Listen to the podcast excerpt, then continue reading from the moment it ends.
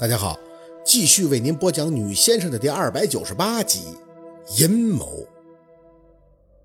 害我！雷大哥一脸的懵懂，谁会害我？你好好想想。宝四说着，伸手指向鱼钩，这个东西有点下蛊的意思，也就是引子。我现在可以确定，这事儿跟房契无关，是有人故意用这钩子把脏东西招来，害得你们家这些兔子以及活物一个个死的。招来脏东西，就是类似猫或者是嫂子以前看到的一些东西。雷大哥也不知道是想还是怎么样的，憋得自己脸红脖子粗的看着宝四。你的意思是，都是这钩子引出来的麻烦？这个是可以肯定的。但宝四现在心里不明白，他为什么会看到猫？为什么是畜生一个个死？如果单纯是下蛊，没这么复杂，还八天死一个畜生，或者是死一对儿？下蛊人家都是直接害人的呀，这事儿。实在是想不通，可是雷大哥的眉头也开始皱得很紧。我请来的人看的也说我家的确是好有东西。宝四吐出口气：“哎，雷大哥，我可以这么讲，如果你要是把最后那只兔子扔了，我也没发现那个钩子。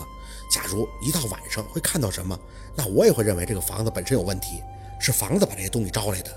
但是现在我看到钩子了，这肯定就是钩子引来的。”也就是说，你不管找多少先生驱邪镇宅，那也就当下有效果，脏东西赶出去，人就走了。可是这个根儿没掐呀，只要钩子还在，先生前脚走，家里后边该闹腾还会闹腾，就这么简单。你明白了吗？如果之前的先生只是在雷大哥这房子里感受到了什么，单纯的驱邪，那不管道行多厉害都没有用，这个招邪的东西还在呀。我，雷大哥有些闹心的哎呀了一声。徐先生，那如果就是这个藏在兔子肚子里的钩子的事儿，咱们就把这钩子处理了，不就全利索了吗？宝四摇头，嗯，这个东西必须要掐根儿一起处理，肯定不只是单纯只有一个钩子的。比如说钓鱼，鱼是看见钩才咬的，但是后面是有人在钓，还有根鱼线在牵扯。如果要捣毁，那就要捣毁整个鱼竿以及钓鱼的那个人，不然鱼还是会死的。简单来说，那就是治标不治本呀，徐先生，你的意思是我家里还有很多钩子，或者是被我扔到兔子里还有钩子？宝四觉得自己头疼了。雷大哥，现在不是钩子的问题，这个东西不管之前死的活物肚子里还有没有，那都不重要了，而是现在已经产生效果了。如果是蛊术，那很明显已经发挥功效了。现在家里畜生不是已经死光了吗？我现在不明白的是，为什么有人要害死这些畜生？想搞出这些的真正用意是什么呀？这才是要掐的根儿。这个钩子的出现，可以讲是给宝四一个线索或者提示，至少可以排除这个房子有所谓房契的问题。但这个下钩子的手法，以及宝四通过阴身看到的大猫，都让他想不通。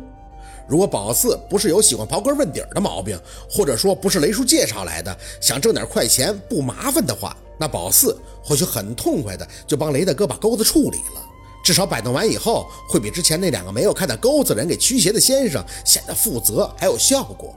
但宝四自己心里明白，其实这事儿没办透，嗓子眼里就跟咽了苍蝇似的。咱就先不说雷叔那层关系，就是宝四个人千里迢迢的跑过来，往大了说是他自己要起事要扬名立万，往小了讲那就是责任感。宝四的个性就在这摆着，来了就得磕透，不然折腾什么劲儿啊？就跟那武林高手一开始是为了朋友一起和人比武似的，但是打到一半发现有点打不过，而且对方的路数脏，解决起来就很麻烦。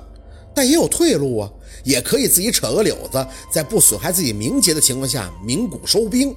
可偏偏发现这个对手是个邪门歪道的，这个时候那就不单纯是为了朋友或者是义气了，而是使命感。很简单的三个字，却是宝四觉得想要做合格先生最重要的三个字：惩恶扬善。不然从小就白受熏陶，白看这么多年的书了。可是我真没得罪过谁呀？雷大哥愁的是够呛。许先生，咱不敢说自己是好人。可绝对没有坑过人，尤其是村里人，只要是帮我家干活的，那我一个都不会亏待。秋收的时候，那我一天给的钱都是别人家的一两倍。我们这农忙的时候雇人都是按天给钱的。邻村有我认识的人家，给你一天的钱，晚上就让继续干。我不是，我从来没让人点灯熬油的在我这出大力，都一个村住着，我知道不容易。外边的天已经擦黑了，屋里的雷大哥还在不停地说着他在村里的种种过往。宝四听着只觉得心乱，主要是只针对畜生不针对人的这种，还什么八天，实在是没有遇到过。脑子里边不停地想着各种蛊术，甚至连降头都开始在脑子里过滤。每每觉得要碰到那根线头了，呲溜一下却又划走了，力有未逮，心头是一团乱麻。宝四不怕去干。却最害怕连头绪都捋不出的感觉，太糟心了。咋说这雷大哥都是长宝四十多岁的大哥，说了半天，见没掰扯出什么一二，就提议先把这事儿放放。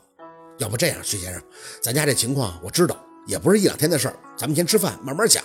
咋说你还能知道兔子肚子里有钩子的事儿呢？我之前请来的就是我东西，我家兔子的事儿都没提过。宝四点了一下头，转身又看向雷大哥，雷大哥。你之前找来先生时，那兔子还没死光呢吧？没有。雷大哥摆了摆手，还剩着呢，就是蔫儿吧。之前我手也快，一见死了就赶紧去扔，怕我媳妇看着。她那个人心软的厉害，一看呢那就哭啊，要不然能怀孕了都没了吗？打从那兔子一只死，她就总是哭，这体格都给她弄虚了。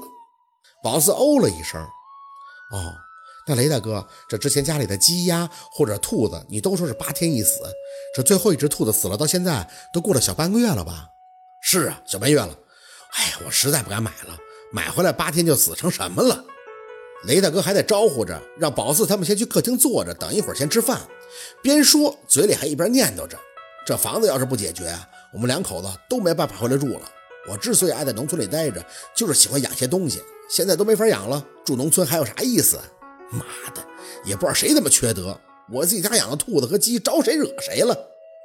宝四呢，闷闷的走到沙发坐下。